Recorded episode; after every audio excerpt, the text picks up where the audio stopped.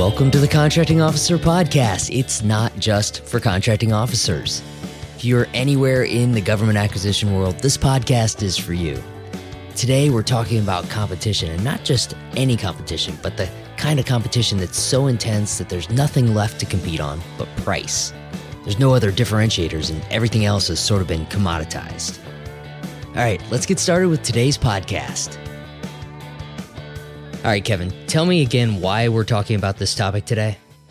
I was reading this book called Zero to One by Peter Thiel. It's about taking a new idea from no customers to the first customer, hence the 0 to 1. One of the ideas that stuck out in the book was how important it is to avoid competition when you're going from 0 to 1. It's difficult to move past 0 if competition is melting away the advantages and it can be very hard for you to get past 0. So the example the book uses to prove the point is the airlines. I mean, perfect competition has kind of carved out nearly any advantage the airline companies have. I mean, other than loyalty and some conveniences, air travel is kind of comes down to price. The function and experience are the same from airline to airline. It take me from A to B, right? That got me thinking about how much competition is a big part of the stuff we talk about in government contracting, and how sometimes it's this perfect competition, like lowest price technically acceptable, is an undifferentiated price competition. It's a perfect competition. But on most acquisitions, above a few $100,000, for example, there's some advantage other than price. And more importantly, if there's not some way for offers to differentiate themselves, the competition may be perfect, but the acquisition that results is not very likely to be. All right, before we get deeper into the perfect competition, let's stop and say thanks. Thanks this week goes to Elizabeth Good. Beth is the Director of Competitive Intelligence and Price to Win at SOS International. SOS provides intelligence and technology and project management services to a variety of government customers. I want to thank Beth for taking the time to chat with me about how she found the podcast, how she and her team use our episodes, and what type of training and content she's looking for from the podcast, as well as our premium Skyway community content. The best way for us to continue to provide relevant and actionable content is for people like Beth to talk to us and take the time to tell us what they like and don't like. Thanks, Beth. Let's get back to perfect competition. What are we talking about today? What do we mean by perfect competition? You already talked a little bit about it, but lock it down to a tighter definition here. Perfect competition is where the competitive process has been so refined that price is all that's really left to compete on. It's the airlines. Yeah, perfect competition is a hypothetical situation, just like a perfect monopoly. The extreme of perfect is a very high bar to reach. Regardless, it's a useful concept. Perfect competition makes firms into price takers instead of price makers. What I mean is that no company, regardless of their market share, can set the price because the market has already set it. Any other company can enter the market and sell an undifferentiated product. That's what we mean by commodity or commoditized. In my early days as a contracting officer, I thought I wanted to drive the acquisition to be a perfect competition, right? I didn't call it that at the time because I hadn't read the book, but I quickly realized that very few of the things I bought as a contracting officer really could be homogenized to that level. It really was not a great target. Instead, the goal is to really find the most effective way to compete and award contracts, get the work done that will best satisfy the mission. Yeah. And that's very rarely going to be just about price. Right. Low price is not really part of mission satisfaction in most cases. Let's hop into FAR time. FAR 13.104 is titled Promoting Competition. It says the contracting officer must promote competition to the maximum extent practicable to obtain supplies and services from the source whose offer is the most advantageous to the government. The important part there is whose offer is the most advantageous to the government. We were just talking about why price is not necessarily most advantageous. If price is all you're looking at, then you're buying commodities. If you're not buying commodities, it's the offer. It's what makes their solution or product or service better for your purposes than another offer. You may have to pay more for that better. The other key word in that FAR reference is the word practicable. It doesn't say promote competition to the maximum extent. It says promote competition to the maximum extent practicable. Because maximum extent, that would be perfect competition, is to drive out everything except for price. That's not what it says. That's not the intent. Yeah, we've talked about that in a whole bunch of episodes. You don't have to accept 150 offers. You can weed it down to the top, the ones that are most likely to win, and just release the RFP to them in the end, right? Yep. Okay, sorry. Competition is all over the FAR, but I'll pull out one other spot, and we talked about this in a whole lot of episodes as well. FAR 6.101A is where we're talking about exceptions to full and open competition. 6.101A requires, with some exceptions, that contracting officers promote and provide for full and open competition in soliciting offers and awarding government contracts. Yes. 6.101B says contracting officers shall provide for full and open competition through the use of competitive procedures contained in this subpart. Here's the important part: best suited to the circumstances of the contract action and consistent with the need to fulfill the government's requirements efficiently. It doesn't say contracting officers shall find the lowest price. It doesn't say shall find perfect competition. Why are we talking about this? Why does this matter? Neither industry nor government really wants perfect competition for most acquisitions. For a variety of reasons. One of them is having a homogenized solution that's based on price alone may not actually be the right fit, especially when you're at scale. One of our team members, when he was a contracting officer, he had a lowest price technically acceptable acquisition that they did. And it ended up that the company that had the lowest price, it was significantly lower because they were building at a much higher scale. But the solution that the customer wanted wasn't the lowest price, and it was also by a smaller organization, and they weren't able to award to the solution they wanted. And it wasn't because it was a little bit off on price. It was a lot off on price. So the point of this is that the higher the scale gets, the lower you can make that price when it's a commoditized item. So that's why, like airlines, that's why they merge. Because the more of them that are all congealed together, they can multiply that $50 they make per flight and actually make, real money. Right. We book airline flights based on lowest price technically acceptable. Right? People will buy the cheapest, the lowest price fare, unless there's really some compelling reason that doesn't usually have much to do with the airlines, some compelling reason to pay more. Like the schedule doesn't fit, you need to be there earlier, or there's 3 stops on this flight versus a direct flight. You might pay a little more for a direct flight, but not too much. A perfect competition also tends to squash innovation. I mean, there's not been a lot of innovation. We're picking on the airlines here, but there's not been a lot of innovation in the airline industry, in the last umpty-ump years, because there's just not a lot of margin to invest in that. Low margins are not real small business friendly. If you're thinking that you're going to start an online marketplace to sell commodities, are you really going to be able to compete with Amazon? Or if you're thinking about selling your product on Amazon against all the other sellers on Amazon, do you think if you're $1 more that people are going to buy your undifferentiated product? Just decide, yeah, this is exactly the same as this other thing, but I'm going to pay $1 more. And if you think you're going to start a new airline, it's good luck with that, because you got to have scale for it to make sense. Another example is it drives good offers out of the market altogether. Companies that really could provide a great solution to the government, when they realize that this is a perfect competition, that it's just about price, that the most I can do is win on price and make 3% margin and tread water, I'm not interested.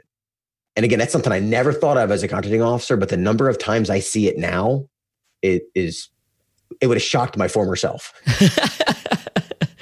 The opposite of the perfect competition is that perfect monopoly. And in a monopoly, a company can think about other things than just making money and staying in business. They're actually making a profit, and they can use that profit to fund innovation and focus a bit on making something better, not just figuring out how to get even cheaper to make the price competition even, you know, more in their favor. They can actually focus on doing things better, providing more value for the money. Also in a monopoly, ethics becomes a little bit easier. Which is ironic. It's ironic, but if you have the money to make the right decision for the good of your employees, for the good of the planet, whatever you want to say, it's a lot easier to make those decisions than if you're scrambling day to day to stay in business. Where ethics becomes a real challenge a lot of times is when, well, this isn't really the best choice. It's kind of a bad choice. It's not technically illegal, but it's not a great choice. But I don't have any other options if I want to stay in business, right? A company that has more of a monopoly where they're making a little bit of money has a lot easier time saying, you know, I'm not going to make that sketchy choice that's in the gray. I'm going to make the right choice because I can afford to do it. Now, there are evil monopolies, of course, right? There's companies that use that power for evil rather than good. There are good monopolies too. In some sense, a large company with a monopoly limits your choices, but they also have the money to invest in exciting new things that then people compete with. We've used Apple as an example many times, right? They give you very limited choices, but there was a time when Apple created new things that no one had thought of because they had the profit, they had the money to create those new things, and then competitors come out for those new things. But without the money to invest in creating the new things, there's no new things. Okay, let's talk about old things. Let's talk about the acquisition time zones and the execution time zones. Not that old. Not new concepts. These are our old concepts, but we try to link everything that we talk about to the acquisition and execution time zones so that listeners understand where this is happening in the government acquisition process. When we're talking about competition, we're talking about a lot of the acquisition time zones. It starts in the requirement zone where you're figuring out what are our actual requirements, what do we need. It moves into the market research zone where you're finding out, does industry make this? Is it possible to buy this, or do we need to develop it ourselves? And how are we going to compete it? I mean, that's when that decision is made. If it's a commodity, well, then I know what kind of acquisition strategies I need.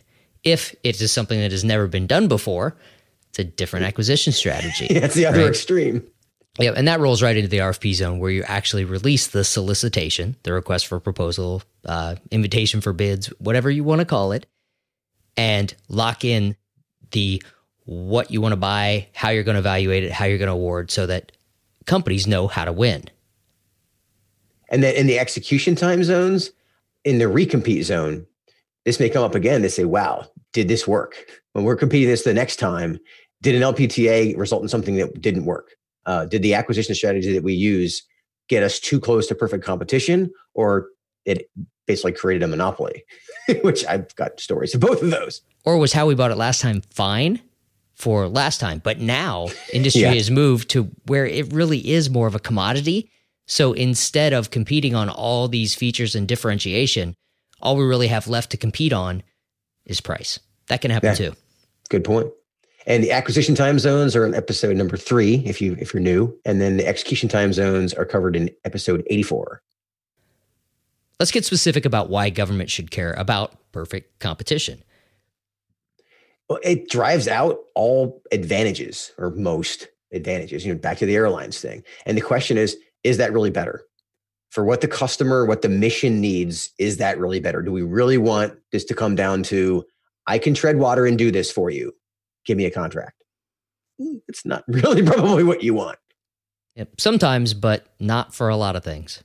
And as a contracting officer, the more I focused on raw competition exclusively, it seemed like the less interest there was, both from my customer, because they were just getting a commodity, and from the offers, the contractors, because they were just competing on price. And again, I didn't see that as clearly until I did a few acquisitions and realized, oh, when I have more clear evaluation criteria that have more differentiation to them, we get better results. Right. Funny how that worked out. Think about soldiers who are the users in this case, your customers as a contracting officer.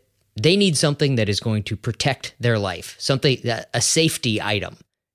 And you as a contracting officer are focusing on low price, raw competition, as close to perfect competition as possible. I'm going to buy you the commodity safety item rather than the best the one that will do the best job of protecting your life. Yeah, you don't get a lot of interest from the users in that kind of solution. Right? Yeah, that's a source selection plan that's hard to get signed off on. What can the government do to avoid being, not accidentally, but inadvertently being driven to a perfect competition or a price-only type competition? The government can target offers just like the contractors, the offers can target government opportunities. I mean, that's the reward. You get more variety in the offers. More people in different features and different benefits are going to come to you because you made it clear what you need and it's in the niche that they actually cover.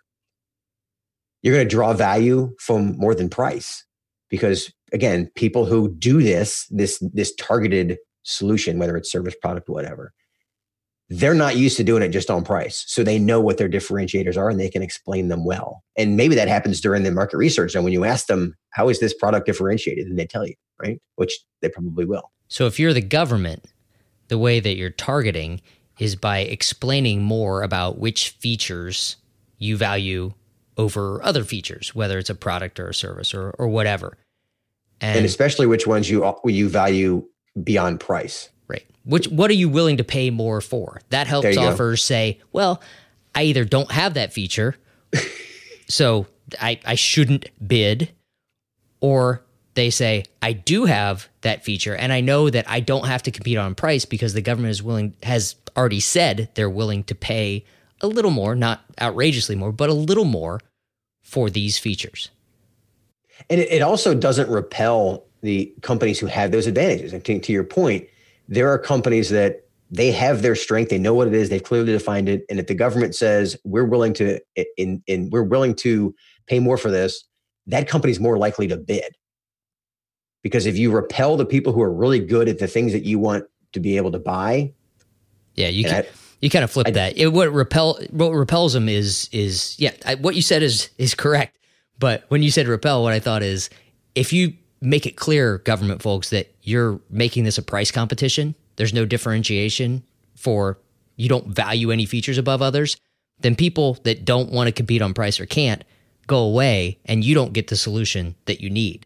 Like the LPTA that you were talking about before, they ended up buying something the users didn't want as much because they limited themselves to price. If there would have been some kind of trade-off between performance and price, the users could have gotten the thing that was a little bit more expensive and a lot more useful. And effective. Because at the end of the day, that's our goal is give them something that's actually effective. Yep. What's the risk if the government doesn't target their offerers? You're back down that path of commoditized services and goods. You're just getting something that's on price only. You don't get all those extra choices that come with the variety of capabilities, the variety of evaluation criteria, the understanding what people's strengths are. You're just going to get price. It's harder to do a great job satisfying your customers' needs unless they're expecting a commodity solution, because you're dealing with companies that all they are working with is low margin. They're not making the best. They're not putting every amazing feature in there because they have to compete at the commodity level and the market overall. And now you, as the LPTA contracting officer, have created a situation where price is the only thing that matters. So there's no value to doing anything that costs a penny more than essential, which I guess is sort of an industry thing. Let's flip to the industry side. Industry normally can't avoid all competition. Especially in government contracting. Right. You don't want perfect competition for sure. You don't want to be driven down to nothing, but a little competition isn't a bad thing. It keeps you on your toes. Yeah, perfect competition because it drives out innovation, profit, and honestly interest, like we've been talking about. As one of our customers, we were helping them track an opportunity, trying to figure out, is this something that's worth them going after? And as we helped them dissect the evaluation criteria, we realized that in the end, this was going to come down to a knife fight. That's his quote, a knife fight over price. And he said, you know what? This doesn't make sense for us. And because as we dug into the RFP, we realized it was just going to be a perfect competition at the task order level. And it's a tough business. It's like the airline industry again. You're back to just having low margins and all price, and it's no fun. Yeah, that's something that I recorded a podcast with Dan Finkenstadt about competition in the services industry? How difficult is it to actually create differentiators in the service industry and not have just a price fight over the lowest rates for the same people, where the employees aren't benefiting because they're not getting raises as the cost of living goes up. The companies aren't benefiting because they're not making profits. So what you end up with is you could award to any company and essentially hire the same support contractors, CETA services contractors, if all you're worried about is price. And for some things, maybe that's all you're worried about. But in a lot of industries, you want a little better than the lowest price. The examples we've used in the past are like the stroller that you're going to put your baby in. Do you really want the lowest price stroller you can buy? Or would you pay a little bit more for one that's a little safer? Or would you pay a lot more for one that is built like a tank? Yeah, that's armored and has scanning software on the front, it has collision protection on it, that kind of stuff. Targeting is important for industry folks too. I mean, the risk if you don't target is you end up competing for those commoditized services and goods. You don't know that you're doing that, but you spend a lot of time building your proposal and submitting, and then find out really price was all that mattered because the government hasn't put any value judgments, hasn't put any real differentiators into the evaluation criteria. If it's a price-only competition, if it is LPTA or looks like it once you read the RFP, you really don't have an opportunity to innovate or differentiate. It's get the lowest price. That's all that matters. And again, if you're not competing at scale, if you're not ready for this, you're at a real economic disadvantage because there's no margins. The margins are super low in that kind of business. And it's critically important to understand the value of profit in government contracts especially. We talked about that at length in episode 132 called Why Does Profit Matter? The reward for companies that target well is not only winning contracts, but being profitable. And like we talked about before, making a little profit allows them to invest in innovation and new solutions and drive the future. It allows them to offer more than just technically acceptable. Yeah, there's no innovation when you're just treading water. You're just too busy trying not to drown. Thinking about, making the next best thing. Another reward is you're able to add more value beyond price, which creates think of it as a compounding incentive for your customer, your government customer, to value your past performance. If your past performance in your last contract was, I was the lowest price, that's easily repeatable by anybody, right? Whereas if the value was the ability you brought, the skills you brought, the experience you brought, that's going to be valuable next time. So you can compound the value of this. Because if you just keep winning on low price, anybody can do that. Anybody can undercut you eventually. You basically get satisfactory CPARS on everything. Yes, they delivered what they said, and it was, we had the price locked in, so we got what we asked for. They were massively average. Yay. Yeah. Hard to differentiate there. All right, Kevin, we're going a little long here. Let's wrap this one up. Neither government nor industry really want a perfect competition. I mean, the airline is a tough business to be in, right? I mean, it's all about price. It's all commoditized, all roughly the same. Right. So what do you do? On the government side, unless you're buying a true commodity, which I get that. The government buys lots of things at scale, right? But look for differentiators. And if you don't know what they are, Google it, search for them, research the industry, look at the past contracts, see what worked, or ask. Put out an RFI that says, what are the best differentiators that make sense for this acquisition? We're trying to buy X. Yeah, right? We're trying to buy a stroller. Tell us why your stroller is... Tell us why we should do something besides buy the cheapest, lowest price stroller out there, right? And and you're going to get answers that are specific to that individual company, but you know what? That's a place to start. In some segments of industry, price is a default differentiator. We talked about services, how difficult it is to provide services in a differentiated way, especially when it's more of like support contractors, CETAs, systems engineering, technical assistance. You're hiring engineers from the same pool. What really counts is the overhead that's loaded on top of there. So what is the end price that you can offer to the customer? It's not a fun place to be. When I was a contracting officer, I drove my early acquisitions toward this perfect competition. Well, targeting your government customer well so that they don't do that, so they can see the differentiators. Part of the reason that I drove it to perfect competition is I didn't clearly understand what those differentiators were. Part of the reason for that is I wasn't doing targeting. Well, a lot of the targeting comes from feedback from the industry. For me to see those differentiators as a contracting officer, I have to trust that you're targeting. Because if you're just coming to me saying, hey, I can do this for the lowest price, you're not targeting. If you're coming to me saying, hey, I can probably do this, okay. But if you say, this is what I do, the people who do this well do it in this way, that tells me that's a differentiator. And this is why it's worth more than the lowest price, right? That's enough to move the government off of even thinking about price being the most important thing in their competition. Yeah. Because if industry targets their message to, this is what you're looking for, this is what we do, this is why you want to use something other than price, as opposed to, hey, give it to me because I'm cheapest. All right, Kevin, let's wrap this up for today. I'll talk to you next time. All right, I'll see you, Paul. Okay, that's it for today's conversation. Thanks for joining us. If you enjoyed today's podcast and or learned something from today's podcast, we invite you to check out the Skyway community at skywayacq.com. The Skyway community is the essential resource for anyone at any stage of starting, growing, or running a business with government contracts. We speak GovCon. We just revamped the website and reestablished the membership levels to more clearly define the value you get at each level.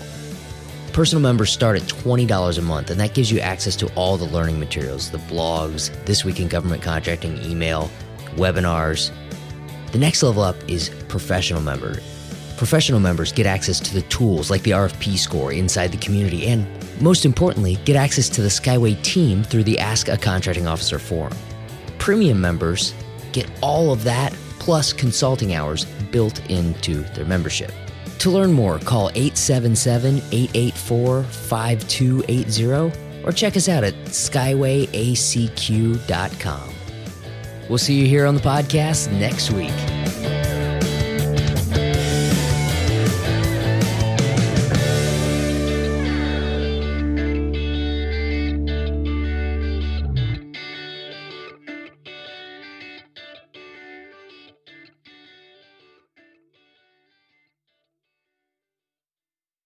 One of them is having a homogenized